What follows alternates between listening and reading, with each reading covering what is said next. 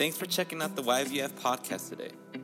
If this is your first time listening in with us, we want you to know that you are loved. Wherever you're joining us from, we hope this message encourages you, builds your faith, and helps you in whatever season of life you're in. Now, here's Pastor Kevin.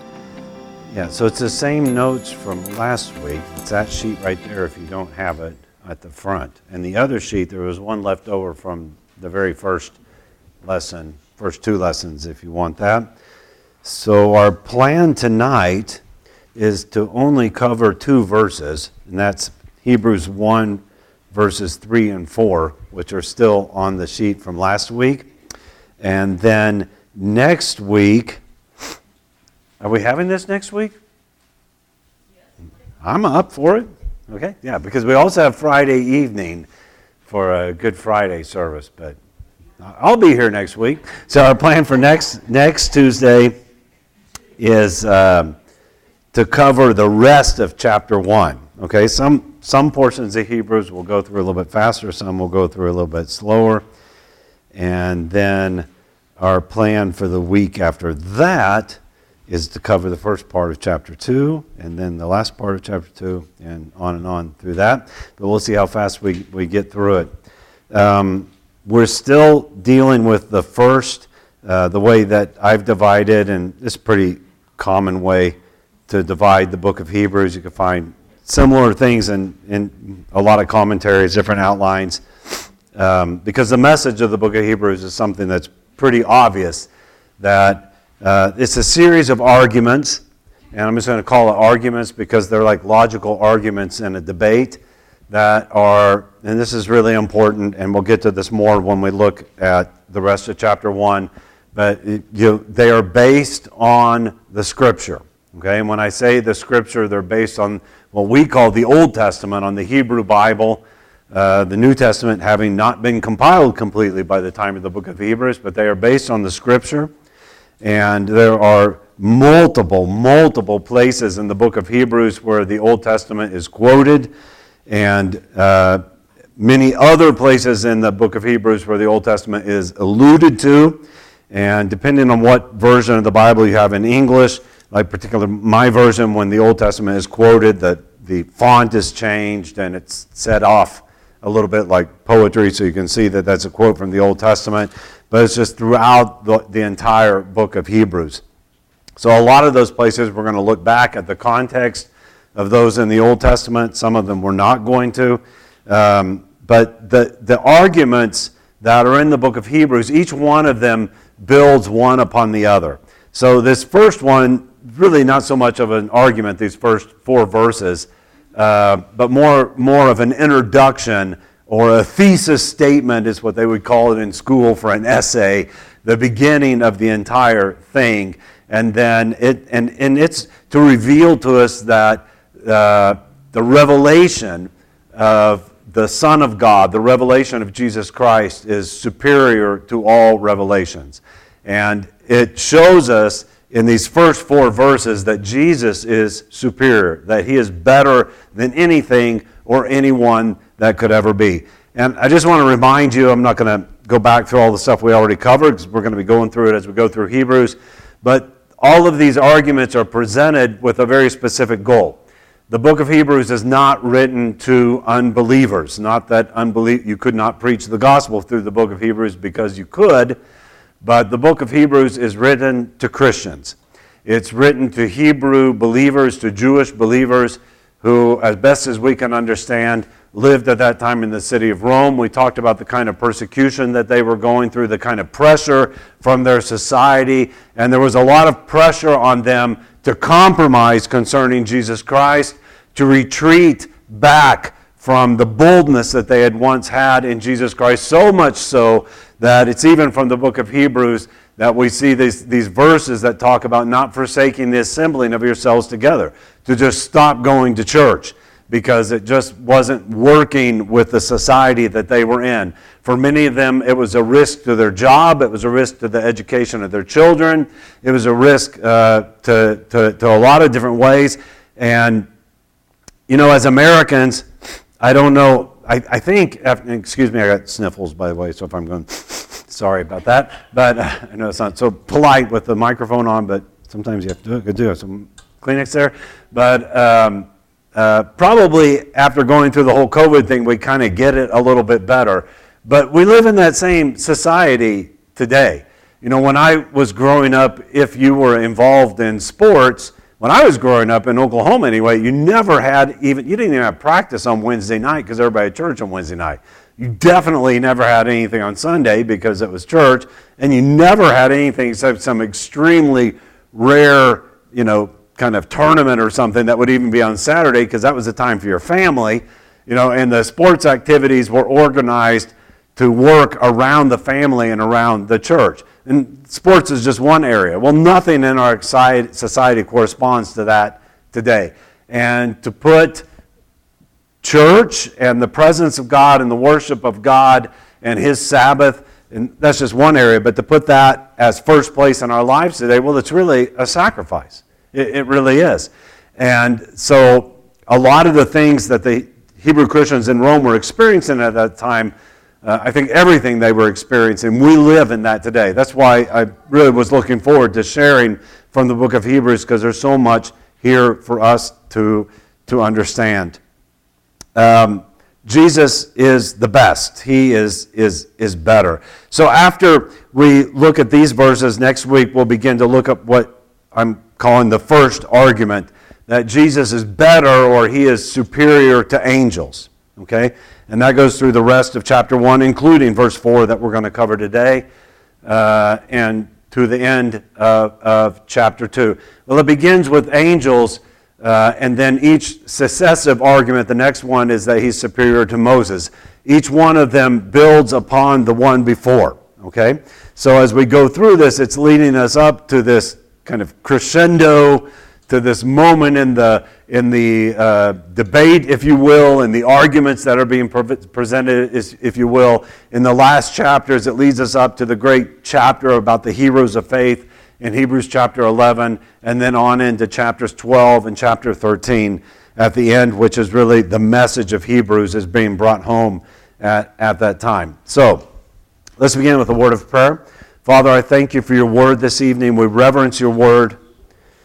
We stand in awe before your presence, Lord. We thank you that you have cleansed us by your blood as we sang tonight uh, that you have welcomed us into your presence, that you have made a way for us to stand before you, who, before whom all the angels cry, Holy, holy, holy. That you have made a way and you have welcomed us into your presence, Lord, by your blood, Jesus. I pray that you would give us a revelation of your revelation. I pray that you would give us a revelation of your gospel. I pray that you would give us a revelation of your, your superiority, Lord that we would feel that on the inside of us, Lord, and not just assent to it with our minds, but really believe that with our hearts that you are the very best, that you are all in all, and that if we have you, there is nothing better we could ever have. And if we have you, we could lose everything in this world, but we would gain our own soul because we would have the very best, Lord. And if we don't have you, we could gain all the riches of this world, but we would lose our own soul because we don't have you. I just pray that you would open your word to us this evening and speak to us through your word. In Jesus' name, amen. So, Hebrews chapter 1. I'll just read verses 1 through 4 again, just to put it all in the context.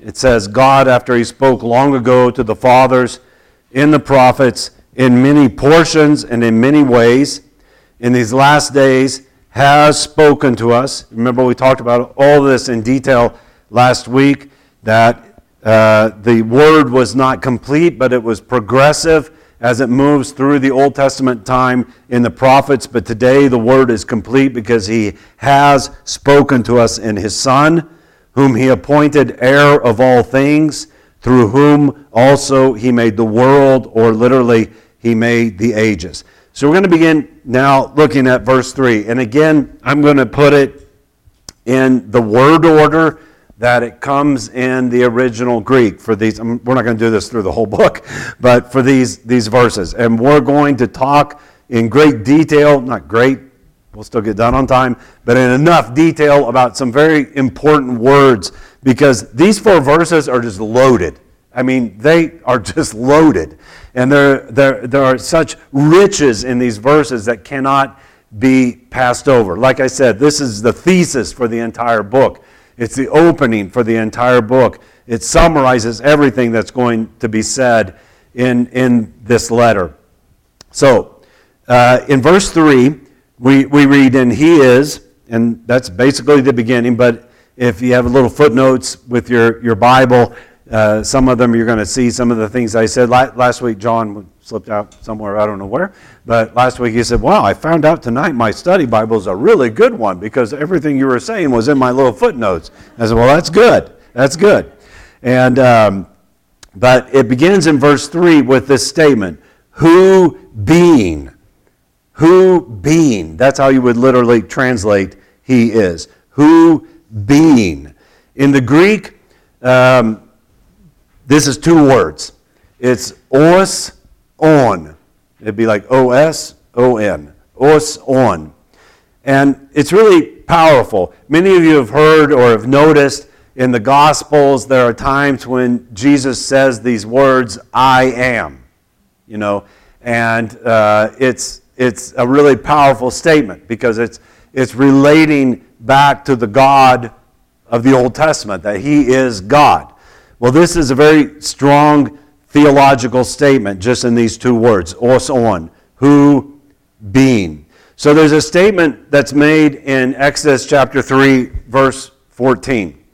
And this is when God appears to uh, Moses. He meets Moses in the burning bush and he commands Moses to remove his shoes, uh, to remove his sandals, because this is holy ground. And Moses knows that he's not just meeting with some angel, he's meeting with God himself. Okay? He's seeing and, and hearing the voice of Jesus Christ, though he doesn't know him by that name. Okay? Because no man has seen, remember this principle that John states in chapter 1 no man has seen the Father at any time that he is revealed in his son. Okay? He is explained in his son. That's going back to John chapter 1. Well, in Exodus 3:14, Moses is telling God, well, if you're going to send me to set your people free, then you need to tell me your name because everybody's going to be asking, what's the name of this God that, that sent you? And it's not going to be enough for me just to say that you're the God of Abraham, Isaac, and Jacob because those guys lived 400 years ago. And you know, you can forget a lot of stuff in 400 years. They need to know, they're going to want to know what your name is. And I think Moses is saying, I want to know what your name is. So there's something important about a name. You'll notice uh, the very uh, last uh, phrase of verse 4 that we're heading to, we're only looking at two verses tonight, is name, that he has inherited a more excellent name than they. So this whole thing is about this name. And um, we don't really have this so much in the United States, but if you, you know, read, have ever read or enjoyed movies that are kind of more uh, medieval or fantasy literature type of things, I, I think you have an understanding of this. In ancient cultures, and in many cultures today, uh, the name of a person had a, had a great deal of meaning. And really, it still has that, that meaning in, in our lives today, but we just don't realize how important names are anymore. We've just forgotten that somehow. But is that me? Oh, it's Michael and Gabriel. Turn those alarms off. Okay. So that, that thing went off at 5:55 this morning. That was not pleasant. But anyway, um, the name, without knowing the name of the God, then, and I'm talking in, in pagan cultures also, you could not invoke the God. You could not pray to the God. You could not invite the God to intervene in your life. You have to know the name. You know, you think of fairy tales like Rumpelstiltskin. They had to find out what the guy's name was to, to be able to stop the curse or something like that. And that's throughout mythology and, and what's in mythology is most often something that's a reflection of truth that is in life. You guys really need to stop that, okay? Just take it away from him if you can't stop it. Give it away. Thank you. I'm always having to get on to kids while I'm up here these days. So, so he, want, he needs to know God's name or he can't experience God's power. Okay? And uh, so he asks him what his name is. And God tells him, You tell them that I am who I am. Well, this phrase, I am who I am, in Hebrew is related to the name of God that's, I think, like 5,400 times in the Old Testament. You know, it's the most common word in the Old Testament that's, that's a, a name, obviously. And the name of, of God is, as we might pronounce it, as we think we pronounce it, because nobody knows exactly how to pronounce it, is Yahweh. Often uh, we have said Jehovah, okay? And most often, everywhere in the English Bible, that's going to be translated as Lord. And I already mentioned this to you. If you have more modern versions, I think even in the King James, where it's written Lord and it's translating this, all caps will be in, in that place. But this is everywhere in the Old Testament. It's the, it's the name of God. Well, in Greek, in Greek, in, and remember that the Greek Old Testament is what most of these people were reading. Most of them did not speak fluent Hebrew, okay? If you remember in the book of Acts, they thought it was quite amazing that Paul could speak Hebrew. Okay?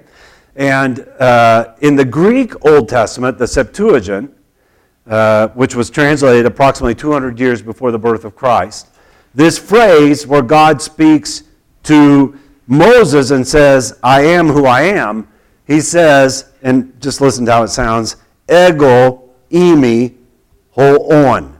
Okay? Here it says, os on. Who being. There it says, who is, or who being. I am the existing one. I am the one who exists. Our Father who art in heaven. This prayer reflects the same thing that He is the existing one. In Russian iconography, in, you know, in Russian Orthodox Church and in the Greek Orthodox Church, in the Greek Orthodox tra- tradition, they have icons, right? Catholics have statues, and Greek Orthodox have icons. It's a very common uh, inscription on an icon above an icon of Jesus or Mary and Jesus, one of those things, if you can imagine what that's written.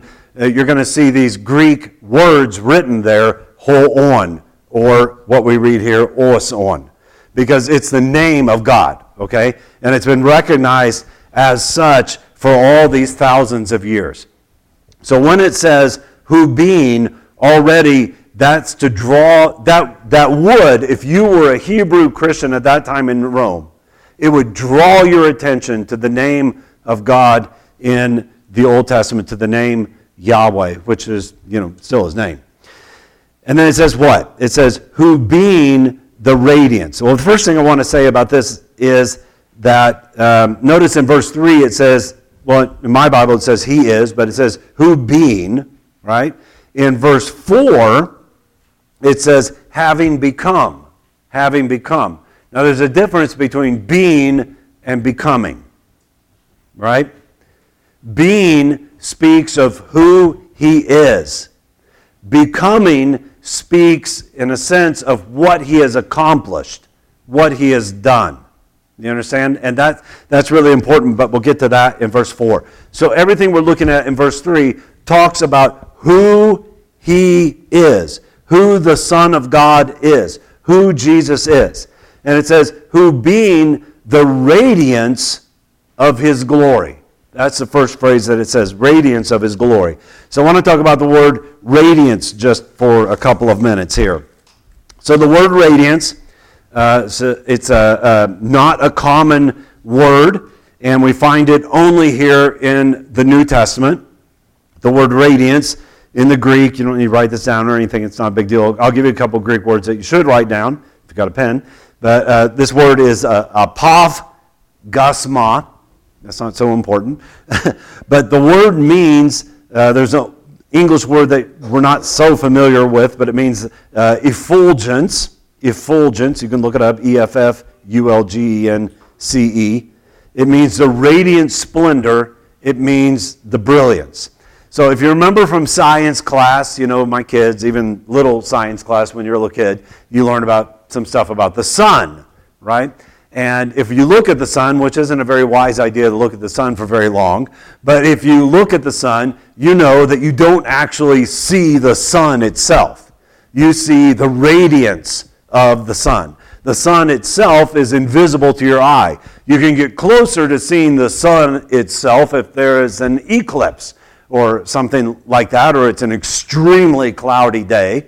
And then you'll see, perhaps you'll see the crown around the sun. But you're really not looking at the sun itself as best as we, as I can understand that from those science classes we've gone to. but, but you're looking at the radiance of the sun. You see the radiance of the sun. So that's what this word apaugasma is. It's the radiant splendor of something. It's the brilliance of something. It's what you see. It's what reveals the glory. Okay? You don't see the glory. We even sang about that tonight in Holy, Holy, Holy, the song. You're not seeing the glory, perhaps. You're seeing the radiance of the glory.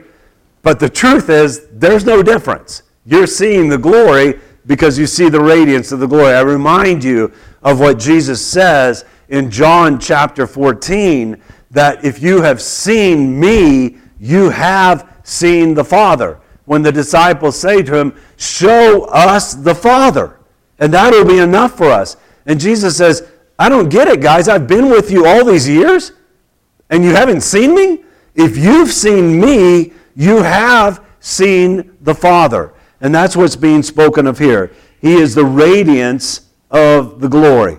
Now, I'm going to give you a, little bit more information about this word radiance because hopefully it kind of puts you in the seat of the original readers.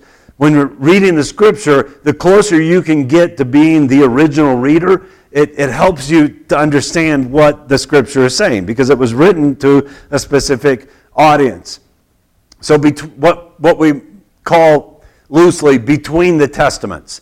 When the Old Testament was completed until the New Testament was, until Jesus came, it was approximately 400 years. And no prophet is speaking during those 400 years. But it doesn't mean that God isn't saying anything, right? And there are actually a great deal of writings, Jewish writings, between the Testaments. And they're written in, as far as we know anyway, they were penned originally in Greek, whereas the Hebrew Bible is written originally in Hebrew. And these, many of these are collected together into what we call the Apocrypha. If you have a Catholic Bible, it's going to have the Apocrypha in it. And there's nothing evil or wicked about these books or anything. They're not the inspired Word of God. Some of them don't really add a whole lot to it if you, if you read them, but a lot of them do, and especially the historical ones and the, what you call the wisdom literature. There's some good stuff in there. You can read it and you immediately know this just doesn't isn't the same as the Word of God, but it's like a really good commentary or really good information on this between the Testaments. So in that period, this particular word, and the reason I'm bringing this out again isn't just because this is some interesting note, but because all of these original readers would have been familiar with this. Okay? because this is huge in the culture they lived in, in the culture of the synagogue and the culture of the temple. So, this particular word, radiance, apaugasma, this Greek word, was, had, had a philosophical, almost a theological meaning to them, okay? Because it was used in the wisdom literature during that time. And I'm going to give you some examples. There's a book called Wisdom of Solomon. It wasn't written by Solomon, it's just called that and uh, in chapter 7, verse 26, in Wisdom of Solomon, talking about wisdom. Now, you'll remember that in Proverbs, wisdom is a big theme, right? And there's a correlation between wisdom and, and God. And it even talks about how wisdom was with God in the very beginning, and wisdom is personified there. So during this intertestamental period between the testaments, I want you to understand that the, the Jewish rabbis, the Jewish teachers, the Jewish culture and religion was, in a sense, struggling to understand what God was doing. And, you know, you know when God is doing something. if you're even trying to listen to God, you know He's doing something. I mean, you know God's doing something in America today. You don't know for sure what it is. You know, one day you think, oh, we're on the verge of revival. The next day you think, we are utterly doomed. You know, excuse me, but when the President of the United States talks about somebody's ice cream, and I don't know if you saw that. I mean, sometimes you think, I have no idea what's going on in this crazy place. But you know God is doing something. So they were struggling to understand what God was doing and what was coming. I mean, you can understand that, you know, Jesus is called the, the morning star, that this morning star was, was already dawning. You know, there's, there's this gospel getting ready to burst upon the world. Everything's going to change. And so in these writings, oftentimes you can sense that. And this, this is a part of that. So the idea of wisdom was a really important one to them, but they, you remember from school, you know, you've got like Plato and Aristotle, and you know, philosophy was a really big deal in the world that they lived in, and so they, you, you know, how as Christians sometimes we try to Christianize ideas from the world, you know, like simply Christianize a song. We used to say we're saving songs. You know, we would take some some worldly song that we liked to tune to, and we'd add some Jesus words to it to make it a little bit better. And um, anyway, they, they were struggling with all this. How do you, uh, what's going on in the world around us, in other words? And so in Wisdom of Solomon, for example, it says, Wisdom is a reflection, or you might say it's the same word, the radiance of eternal light. And then it goes on to say, it is a spotless mirror of the working of God. You know, the theme of the mirror is in the New Testament also. And it is an image of his goodness. And we'll look at this tonight that Jesus is the image of God. And they're calling it wisdom. Okay? So this understanding of the Spirit of God that they don't get, they don't really understand, but they're trying to understand it. Then there's a very, very famous philosophical uh, Jewish writer by the name of uh, Philo or Philo of Alexandria. Maybe some of you have heard of him. Uh, I mean, extremely famous. And uh, all of his works are translated into English. And in uh, some of it, and he uses this term. For example, in one of his books called, his treatises, they're not books really because they're not that long, but in one of them that has to do with special laws, he says that God's breath in Adam's nostrils was a radiance, this same word, a radiance emitting. That's how it's translated into, into English. That God's breath was, was this same word that's said about Jesus. It was a radiance emitting from his or God's blessed nature. Okay? And then in his treatise on creation, he says that man's intellect is connected with divine reason. And that man's intellect is a radiance of the blessed nature of God. Remember, the New Testament talks about how we have the mind of Christ. Again, this isn't scripture, but they're trying to understand what's going on in the Spirit. And then in his uh, writing on planting. He has, a whole treatise on planting gardens and things like that. He wrote about a lot of stuff. he wrote about drunkenness. He wrote about all kinds of things. But um, in his, uh, because he just goes to the Old Testament and takes on topics. But in his treatise on planting, he says that earth, the earth that we live on, nature, what we see in this earth, actually kind of like this, earth is created by God as a splendor emitting from the holy things of heaven. Okay? And he uses this same word again. And I've given you that so that hopefully you can somewhat feel if you were a good Jew and you received this letter, what that would mean to you for it to be written that it's not wisdom, that's close. It's not the beauty of nature, that's close. It's not the intellect of man, it's close. You know, it's not these things that you've been struggling with for these 400 years and the synagogue is still struggling with. But it is Jesus. He is the radiance of God's glory. He is your intellect. He is the entire earth itself. He is all in all. He is the wisdom of God. And when you have Jesus, you have everything. So he is the radiance of his glory. Then next it says, he is the ex- and the exact representation of his nature. So we need to talk about the word exact the words in English, exact representation, and about the word nature. Okay? Because these are really important theological terms and they, they have a lot of meaning into them, but they're also very simple. So the first term that's translated in my Bible as exact representation. In Greek, it's charakter. You can write down, if you're writing notes, character, because that's where we get our word character from. Charakter. It's character. He is the character of his nature. So, you already kind of understand what that is because you know what character is. Especially, and of course, we should be thinking here of good character, not of bad character. But let me tell you what the word means, okay? And it's very basic, original meaning. Very basic, original meaning. It has to do with scratching on the surface of something else or making a mark that impresses on something else, okay? And its very basic meaning is an inscription, it's an impression, okay? It's a stamp. You know, a stamp makes an impression. And if you think of a stamp like in one of those Cecil B. DeMille movies, you know, not the kind of stamp we have now where you use ink, but the kind of stamp where you had wax, you know, and you take your ring and you place that stamp into that wax and it leaves an impression. In its kind of technical sense and its original sense, it has to do with the striking of that wax, if we're using wax, and it has to do with the mark that's left on the wax after you strike it.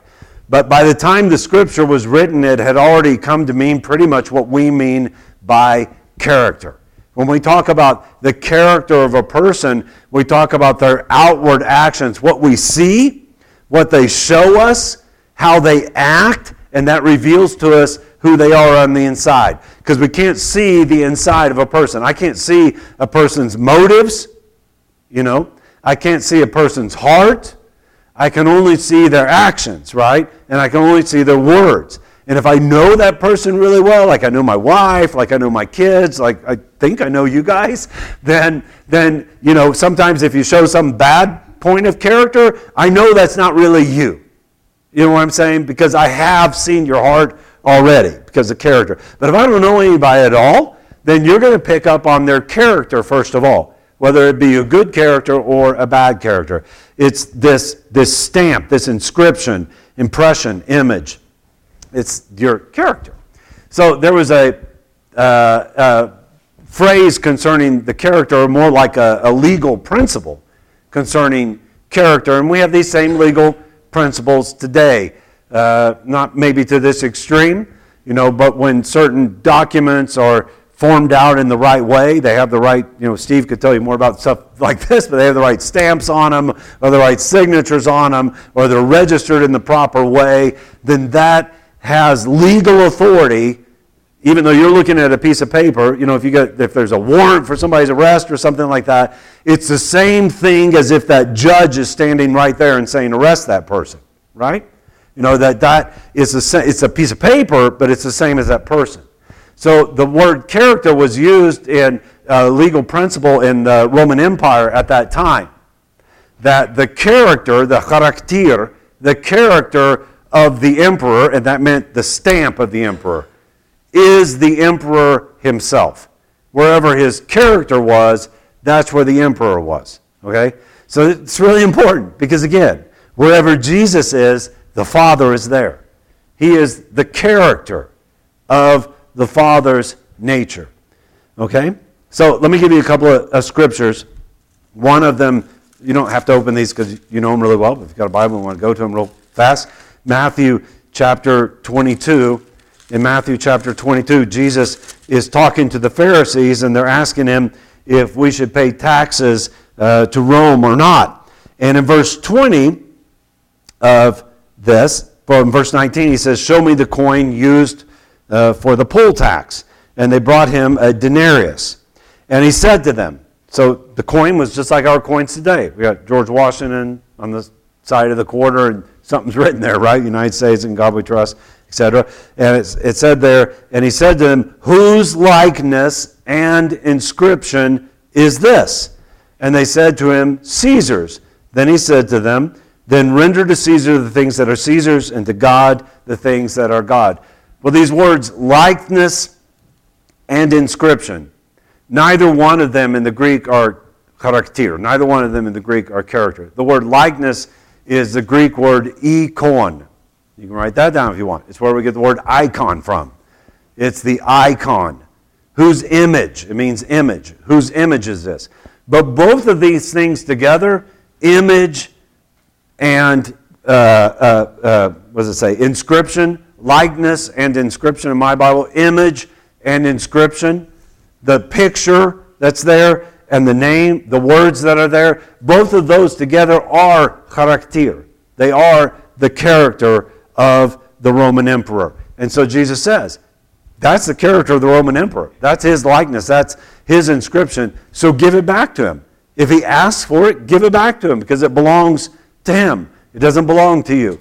But you don't give to God the things, you don't give to him the things that belong to God. So, very simple question Where is the image and the likeness of God the Father? It is Jesus Christ. And where does he live? He lives in our hearts.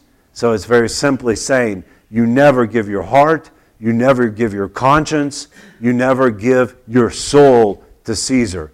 You give him the money, but you give your heart to God. Okay? And then in 2 Corinthians chapter 4, and I'm bringing out this word icon now because it's pretty important in Hebrews 2, and we'll get to it later. But in 2 Corinthians chapter 4, and in, and in verse 4, 2 Corinthians 4 4, we read, um, well, it says in verse 3 And even if our gospel is veiled, it is veiled to those who are perishing. In whose case, in the case of those who are perishing, the God of this world, that's Satan, has blinded the minds of the unbelieving. Unbelief blinds your mind, so that they might not see the light of the gospel of the glory of Christ, who is the image of God. This is the word ikon icon. Jesus Christ is the image of God the Father, and his gospel is the image of his glory. Okay? When we read the Bible and we believe the Word of God, we have an encounter with God Himself on a daily basis. He walks with us, He talks to us by His Holy Spirit through His, His Word. So Jesus is this image, this character, the character, the exact representation. The exact representation of what?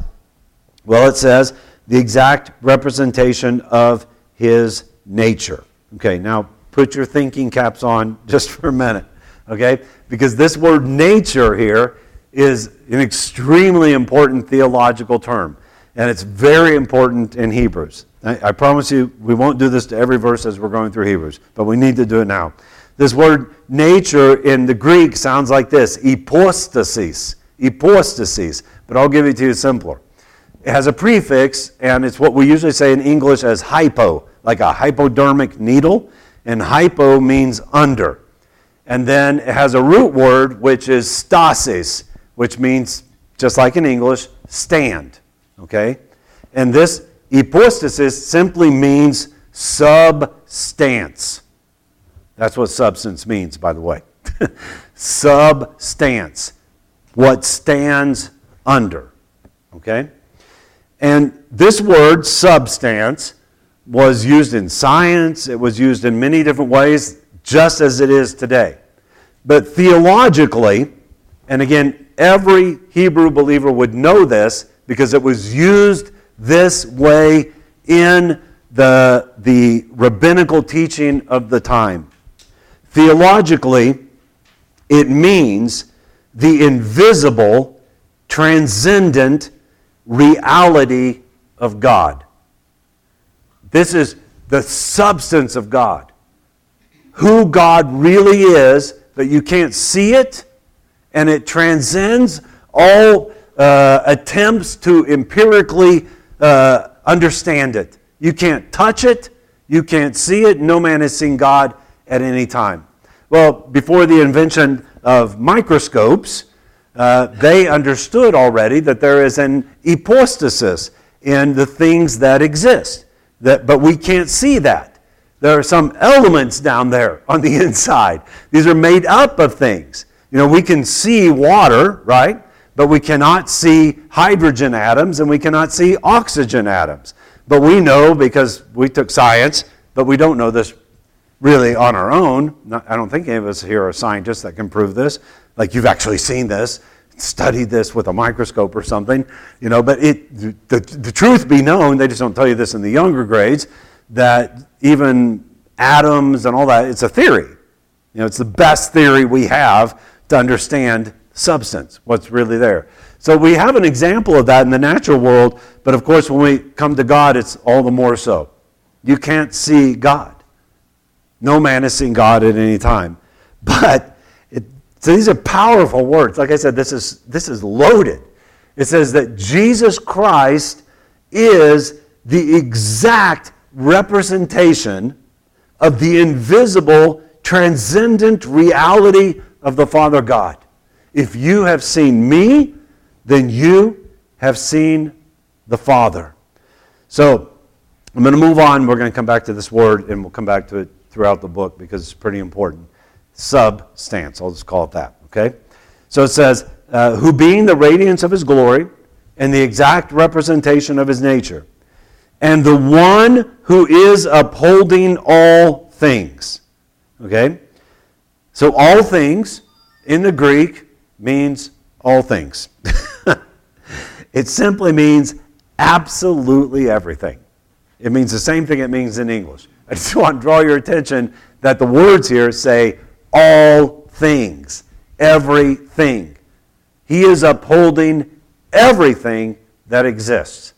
The word upholding in the Greek is the verb phero. It's where we get like a, the word ferry, like a, a boat that takes you across to the to the other side, phero.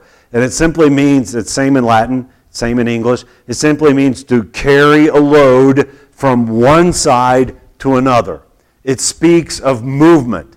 So upholding, that's how my Bible translates it, but it's more than just upholding. Because upholding, you could be like, you know, Atlas holding the world up. Never really knew what he was standing on, but, you know, holding the world up, Atlas, and you're just standing in place. But that's not what it's saying. It's saying he's carrying everything that exists on his own shoulders. He's upholding everything, all of life, all of movement, everything that exists. And this is what these intertestamental writers were trying to, to figure out and str- they were struggling with. And what's this wisdom? What is the nature of this world? Everything. We know it has some tie to God, but we don't know what it is. And that tie is Jesus Christ. He is upholding all things. You know, that's why it's not a waste of time to pray over your garden. It's not a waste of time to pray over your kids. It's not a waste of time to pray over anything. I got a lesson from my son Frank tonight uh, in the car on the way here because I told him he had to study for his Bible test tomorrow. You know, they're homeschooled. He has this little sheet he's supposed to fill out and study. And he sits in the car and it's all blank. And he's and I said, Why didn't you fill that out? He goes, Oh, I thought you meant we were going to do it together. I said, All right, let's do it while we're driving. So he's driving and and he reads the question. It said, uh, "What was the sin of Joshua before they went against the city of Ai?" Okay, and uh, Frank immediately says, uh, "The sin was that he did not inquire of God." He just presumed that everything would go as planned because it had been going as planned. He didn't pray. I, I, said, Well, look in the book. Is that what it says? He goes, Oh, I know it's what it says. He gives a book. Yeah, that's what reads it to me, the same exact thing. I go, All right, great. And then I thought about that. Man, what, what a word from God. How often do we just presume that everything's going to work out okay? And we wait until everything's messed up really bad before we pray about it and talk to Him about it. But He is upholding everything in our lives, He is carrying it all on His shoulders. It's a burden that He carries, and all He asks from us is to take His burden that's light and easy upon ourselves. And then it says, the one who is upholding all things by the word. So, how is He upholding all things? Or with what is He upholding all things? It says, by the word of His power. So, again, I need to draw this out. The word word here is not logos. The word word here is rima, or rema, some people say. And it means a spoken word, it means a verb. It's an action verb, okay? Logos would be more like a noun, and rima more like a verb. The spoken word, the verb, the saying, or the statement of his power. And I, I just want to tell you ahead of time the statement and the, the saying, the verb of his power is his gospel. His gospel upholds all things, everything. If you're looking for something to get educated in, there is nothing better to be educated in than the gospel. Because when you know and understand the gospel, you have wisdom. Remember, we were talking about wisdom. They're trying to get these ideas figured out. You have mind. You are able to understand everything that exists. You can figure out engineering. You can figure out rocket science if God wants you to do that. When you know the gospel of the Lord Jesus Christ. And when you don't know the gospel, you can have as many doctorates after your name as you want. And you can probably find plenty of examples of this in our modern culture and still be a complete idiot. You don't know anything. Even though you have all this knowledge, you don't know anything because you don't know Jesus Christ. So he upholds all things by the word, by the spoken word of his power. And then next it says in the Greek, having made purification of sins. You see where it, it, it says that in uh, uh, verse 3 when he had made purification of sins. Well, literally it says having made purification of sins. But this is kind of important, and it's not brought out in English. I haven't found any English translations where this is brought out. In the Greek, it says, by himself having made purification of sins. Okay? And it's not a really big deal, but it's a huge deal. He did this by himself. He did this without our participation. He did this just like the covenant was made with Abraham. You just go to sleep and I'll make the covenant and I'll let you in on it. Because if we had had any part in it, we would have messed the whole thing up. But by himself, having made purification of sins, he sat down at the right hand of the majesty. So I'm going to talk about the word majesty in a minute, but first I want to talk about purification. We're not going to look at all the Greek words here because we're going to come to all that stuff later. But notice in uh, verse 3, it says purification of sins. And then look way over in chapter 2, verse 17. In chapter 2, verse 17, it says propitiation for the sins of the people. So, purification of sins, and your Bible might have a different word, and propitiation for sins are speaking about the same thing from different sides of the mountain, in a sense. Purification of sins is what he did for us. Propitiation for our sins is what he did toward God. It's called reconciling us with God. That he purified our sins by his blood. He plunged us beneath the cleansing flood, as we sang tonight. He washed us by his blood and purified our sin. But that wasn't all he did. He also made peace with God the Father for us, the propitiation for our sins. There's a great English word, it's the word atonement.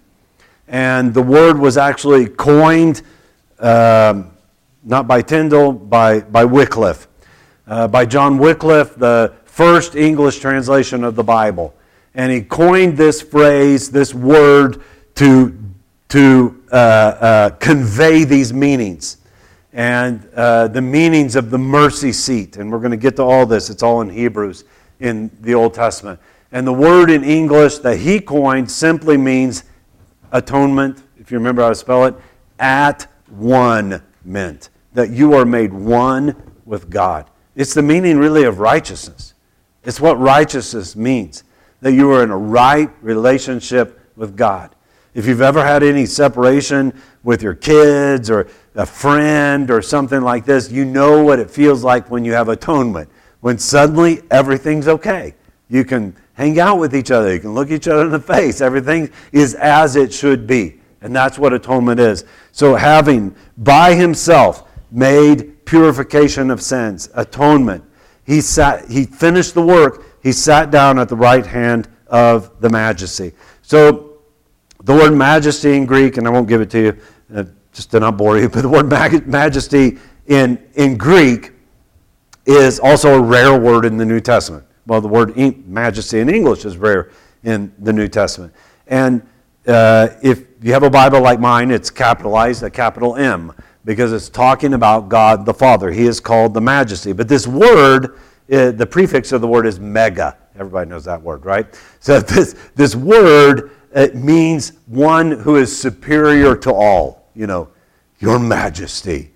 You know, and we know what the word majesty means. It's superior to everyone. But notice what it says about Jesus that he sat at the right hand of the majesty. To sit at the right hand means that he is one together with the Father. He is on equal footing with the Father, with the majesty. That he is one together with the Father. So there is no one who is superior to his majesty. And that means that there is also no one who is superior to Jesus Christ, the Son of God, who is seated upon high. And this is going to be hugely important as we move on through this because it's going to start telling us that he's not ashamed to call us his brothers, that we're his friends. We already see that, that he's made uh, a purification of our sins. I mean, just try to think of that. Your sins are purified. You know, things that you think stink in your life, just think about this. Things that right now, tonight, you think this stinks in my life, and you want it cleaned up, and you, and you know it's no good. And, and God wants it cleaned up on this practical level. But it will never, it could not be cleaned up if it wasn't for the truth that it's already been cleaned up. That it doesn't, you don't stink to God anymore. You may have some stuff of the flesh, everybody does, but it's, you're growing in Christ. You're struggling to grow. You know, I don't think that my grandkids stink because their alarms went off. They're just not mature enough to figure that out yet. They think that's funny. But is totally normal when you're seven years old. Know, God is not against us. Jesus has purified us of our sin. He loves us, okay? And, and, and he, we are welcome in His presence. We don't stink to God. So Jesus is seated at the right hand of the majesty on high. Uh, chapter 8, verse 1, we'll get to it later. It's a, it's a major theme in the book of Hebrews that Jesus is seated on high at the right hand of the Father. It means that he is superior. Buddha is not seated at the right hand of the Father. Mohammed is not seated at the right hand of the Father. Billy Graham is not seated at the right hand of the Father. Jesus Christ is seated at the right hand of the Father. And I'm so thankful to God for that because I cannot have a personal relationship with Buddha, Mohammed, or Billy Graham. But I have a living personal relationship with Jesus Christ. So Jesus made this atonement in his own blood. That's another major theme that continues throughout the book of Hebrews uh, that the high priest had to offer up a sacrifice once a year to make atonement, and it never really worked. It just worked for that year because it was the blood of animals, but the blood of Jesus makes atonement for us forever. That's throughout the book of Hebrews. And that because of this atonement, this at one meant, We've already seen that He is the heir that He has inherited, that we join, we are joint heirs with Jesus Christ. We join in the inheritance of God's glory through the radiance of His Son.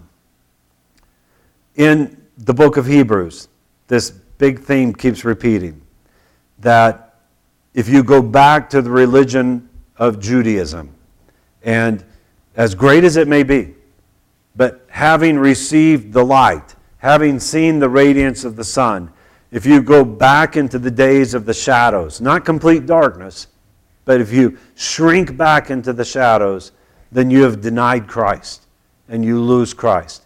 Because Christ is not in the shadows, He is in the daylight. He is the radiance of God's Son, the radiance of His glory. So let me give you a, a, couple of other verses about this nature of God, the substance of God. I think we'll get through verse 4. Not very much. We'll get through it fast. Um, if not, we'll do it next week. The substance of God. Hebrews chapter 11, verse 1. Everybody know that verse? It says, Now faith is the assurance of things hoped for, the conviction of things not seen. Has anybody ever heard that verse before? Has anybody ever memorized it? Everybody knows that verse, right? Assurance in my Bible. King James is going to say substance because it is the word substance. It's a very important word in the book of Hebrews. So just take those two verses alone and notice that in the opening to the book of Hebrews, it is written that he is the exact representation of the substance of God, the invisible reality of God. And then in the closing chapters of Hebrews, it says, faith is the substance of God, or the faith is the substance of things hoped for. Well, what we hope for, our resurrection, is the glory of God, the inheritance that we are entering into. So we learn something from this. Just as radiance is to glory, so character is to nature or to substance. On our part, our faith in Jesus Christ, our faith in the Word, the spoken Word of His power, our faith in the gospel of Jesus Christ. That is the substance. It is the invisible, transcendent reality of the, reality of the glory that, that we hope to inherit. We've not inherited it yet. None of us have been raised from the dead yet, right? We still struggle. We still have these lives that we live here on this earth, and we all know that someday there's a day coming when if Jesus doesn't come back first, we're going to die. But our hope is, and it's not the kind of hope you have, biblical hope isn't like hope on this earth, like I hope I get an Xbox for my birthday or something like that, things you hear from kids, you know. But it's a kind of hope that's a biblical hope that's an assurance of resurrection of entering into the kingdom of God, of eternal life, of living with Jesus Christ, of being filled with joy, of having life eternal, of having life abundant. And all I have today, the only proof I have of that today is faith. And sometimes we look at that like, oh man, all I have today is faith. It's the only proof I have. But faith is equated to Jesus himself. Because Jesus is the radiance of that glory, and my faith in Jesus, my trust in Him. You know, faith and trust are the exact same word. In the Greek, there's only one word. In Russian, there's only one word. They're both used for faith and trust. My trust in, in Jesus, that I believe in Jesus, faith, believe, trust, all one word.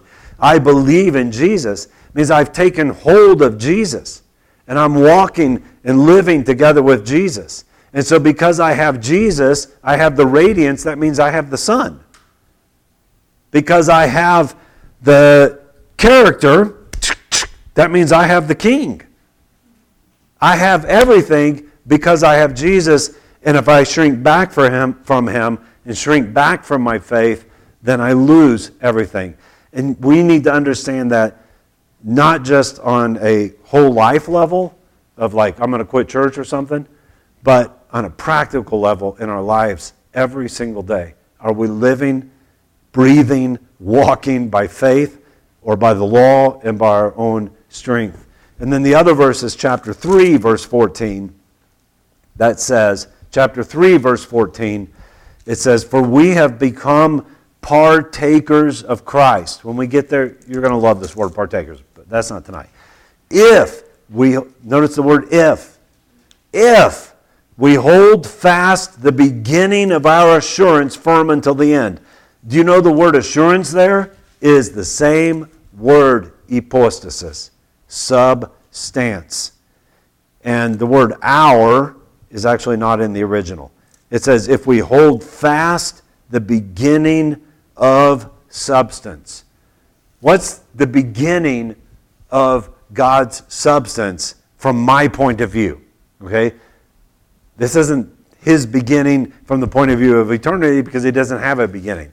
But there was a day in the life of each one of us For me, it goes back to when I was a little child, and I really don't remember it very clearly. I remember very clearly the day I was baptized. But I was raised in a Christian home, and I thank God for that. For some people, they can remember very clearly their life before Christ and after Christ. But there was a day when there was a beginning of this hope in our life. And that beginning is simply called faith. Faith is the substance, faith is the assurance. And he's sim- simply saying here if we hold on to that faith like a rope that's tied to the prize, that we know if we stay on this road, if we stay on this path, we've seen where it goes. We've got a spiritual GPS on the inside of the Holy Spirit, and we've got a map in front of us, the Bible, and we can believe this, and we know that if we stay on this road, it leads to glory. If we hold fast to the beginning, if we hold fast to this faith. For as Acts chapter 4, verse 12 says, there is salvation in no one else, for there is no other name under heaven that has been given among men by which we must be saved. So I'm going to end very quickly here. We're going to look at verse 4. Everything in verse 4, uh, we've brought all, all the ideas here in verse 3. Look at verse 4 again, taking it in the order that it's given to us in the original it says, having become so much better. And again, this is speaking of an accomplished work. Verse 3 is speaking of who he is. Verse 4, in a sense, is talking about what he has done or what he has become. Having become so much better. Uh, this phrase, so much, when we get to them, I'll show them to you, but it's used throughout the book of Hebrews. It's like Hebrews, Hebrews should have, if really it should have exclamation points all over the place because it keeps saying, so much better! This is superior! This is the best! And, and if, you, if you look at this and you really read it carefully, you're going to see that it keeps talking about this is the best, the best, the best. He is so much better. The word better comes from the Greek word kratis, like Democrats, not the, par- the party, but democracy. It means uh, power, it means strength. And literally, it's saying here that he is so much more superior in power. He is so much stronger. He is so much mightier. He is so much better. He is so much more excellent. He has so much mastery over all others that he is better than the angels. Sorry. So I'm not going to spend a lot of time talking about angels here because we're going to talk about them next week. The angels of God is what the rest of the book of Hebrews is going to talk about. Because angels, and I'll show you this next week, means first of all angels as we think of angels. But it also refers to all of God's messengers. So we're going to talk about Moses, we're going to talk about Aaron, we're going to look at this whole list of the heroes of faith in uh, chapter 11. You know, and so whoever you think the best Christian is that ever existed, whoever you think the most powerful man of faith is or woman of faith is that ever existed, you know, whatever you think, is it Michael or Gabriel? Michael and Gabriel? Who you think the greatest angel is in the Bible or something? It's saying Jesus is so much better. So, so, so much better that they're not even in the same league. You don't even compare these people with Jesus that Jesus is Jesus and they are angels. And because he is so much better, it says that he has inherited a more excellent name than they. Well, I've already talked about the name. The inheritance we're going to talk about later. It's a big theme in the book of, of Hebrews. But I do want to draw your attention to the word more excellent. So remember, I said that he is upholding everything by the uh, word of his power. And that this word upholding is the Greek word phero, to carry something from one place to another. Well, this is the Greek word diaphoros, diaphoros. And this word comes from that same root meaning. And it means, I'll explain it to you better, but it means to carry something over from one side to another. That's what the prefix dia means, like a diagram or a dialogue, to take something from one side over to the other. And what the word means as an adjective, um, it means something that is carried over and beyond. That it's over and beyond, like we say, over and beyond the call of duty. It's more excellent in power. It's more excellent in its authority and in the scope of its authority. that it is so great, this name that he has inherited, that as the scripture says, every knee shall bow and every tongue shall confess, whether that's in heaven or in earth or under the earth, if it's the greatest leaders of men that have ever lived, if it's the greatest and most powerful of all the forces of Satan, Satan himself, if it's the greatest and most powerful of all the angels of heaven, if it's the greatest and most humble of all Christians, or the richest man that ever lived, it makes no difference. Every knee shall bow and every tongue shall confess, because he has been given the name that is above all names, a more excellent name than they. And as we've already talked about, and what Hebrews is going to say is, and you know his name. He's given that name to you. So the last thing I want to bring out here is about him having become. And I think I'm going to leave that for next week to, so I can put a little bit more of an accent on it. But I want you, I just want to say this one thing to you. So we, we oftentimes, especially in evangelical circles, we hear teaching that is right teaching because it's, it's practical teaching on a practical level. Uh, sometimes it can get, it can get off. But the, the teaching is that when Jesus walked in this earth, he did his miracles and the things that he did, he did as a man, which is true. He's a man. And we're going to get into all this. I mean, it's, it's, he's, a, he's man and he's God. And the, usually the idea in a teaching like that is that you will understand that God wants to work in your life, which is also true. And that you will understand that what Jesus said is true, that God wants to do greater works in your life uh, than He has even done through us and in us. And you've probably heard lots of teaching like that. But Hebrews makes a really important theological statement here that, that we have to understand that He never stopped being God. Okay? Sometimes people think that when Jesus died on the cross, that that was his humanity that died on the cross. Well, God can't die, so he didn't die. But he doesn't stop being God when he was born into the earth. His incarnation did not lessen his divinity. His uh, birth did not lessen his divinity. His suffering, his death, none of these things lessened his divinity um, he never stopped being God.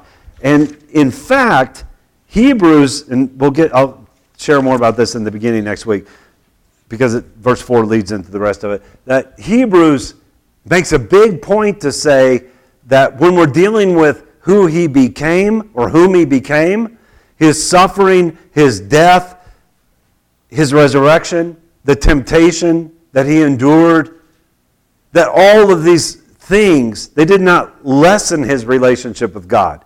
They did not lessen who he is. Verse 3 talks about who he is. that in fact, they his obedience to go through that suffering is what makes his ministry better than that of angels. Because he was obedient to the Father. And we're going to I actually love this part that's coming up when we get to it. But we're going to talk about the difference between a servant and a son. An angel is a servant, and Jesus is the son. And to be obedient as a son is a whole different thing than to be obedient as a servant. But he was obedient as a servant. But if, he, if we don't understand that and know that about who he is, then we, we lessen, we water down his power we lessen his presence and his majesty, that he is seated at the right hand of the Father. Because let me tell you a little secret that sometimes we forget too. He's still a man. Jesus didn't stop being a man after his resurrection either. Okay? And sometimes we think, well, he became a man in his incarnation. We'll get into some of these kind of questions, and that's true, but it's also true that he is the Son of Man even before that.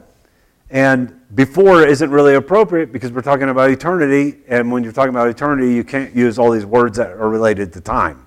But the scripture does tell us that he was even crucified before the very foundation of the world. Um, I think I shared something about this, but not that long ago, I heard somebody making some references that made it sound like the crucifixion was plan B. You know, because everybody rejected him, so he had to be crucified. The crucifixion is not plan B, it's plan A. There is no plan B. God doesn't have plan Bs. I, I have plan Bs. You have plan Bs because we need them because we're fa- we fail. But God does not have plan Bs. He has His plan, His only plan. Amen. So let's, let's stand together. Father, I just pray that some of the things that we looked at tonight, that I, I pray that there's a depth to them, but there's a simplicity to them, Lord, that, that we would continue.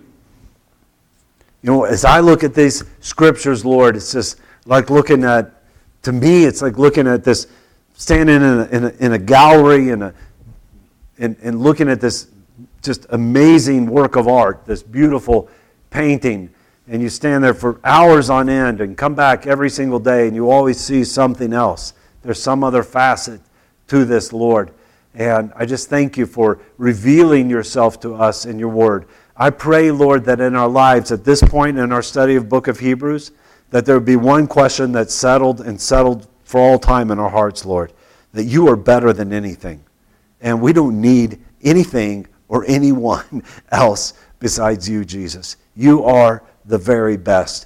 And you are so much better that they're not even in the same league as you.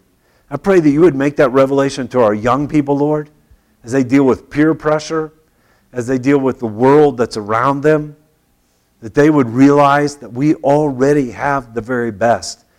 And so we are free to be whom you have created us to be in Christ Jesus because that's the very best that I can be. I pray that you would reveal that to us in our lives, Lord, and that we would walk by faith and we would hold fast to this faith to the very end. I thank you for that, Lord. In Jesus' name, amen. Amen. Well, you are blessed, I hope, but you are dismissed for sure. And amen. So. We hope you enjoyed the message. Before you leave, we want to remind you that if you want to continue receiving updates on new sermons, that you subscribe to our podcast. If you want more information on how to contact us, make sure to check out our website at YeringtonVineyardFellowship.com. And we'll see you next time on the YVF podcast.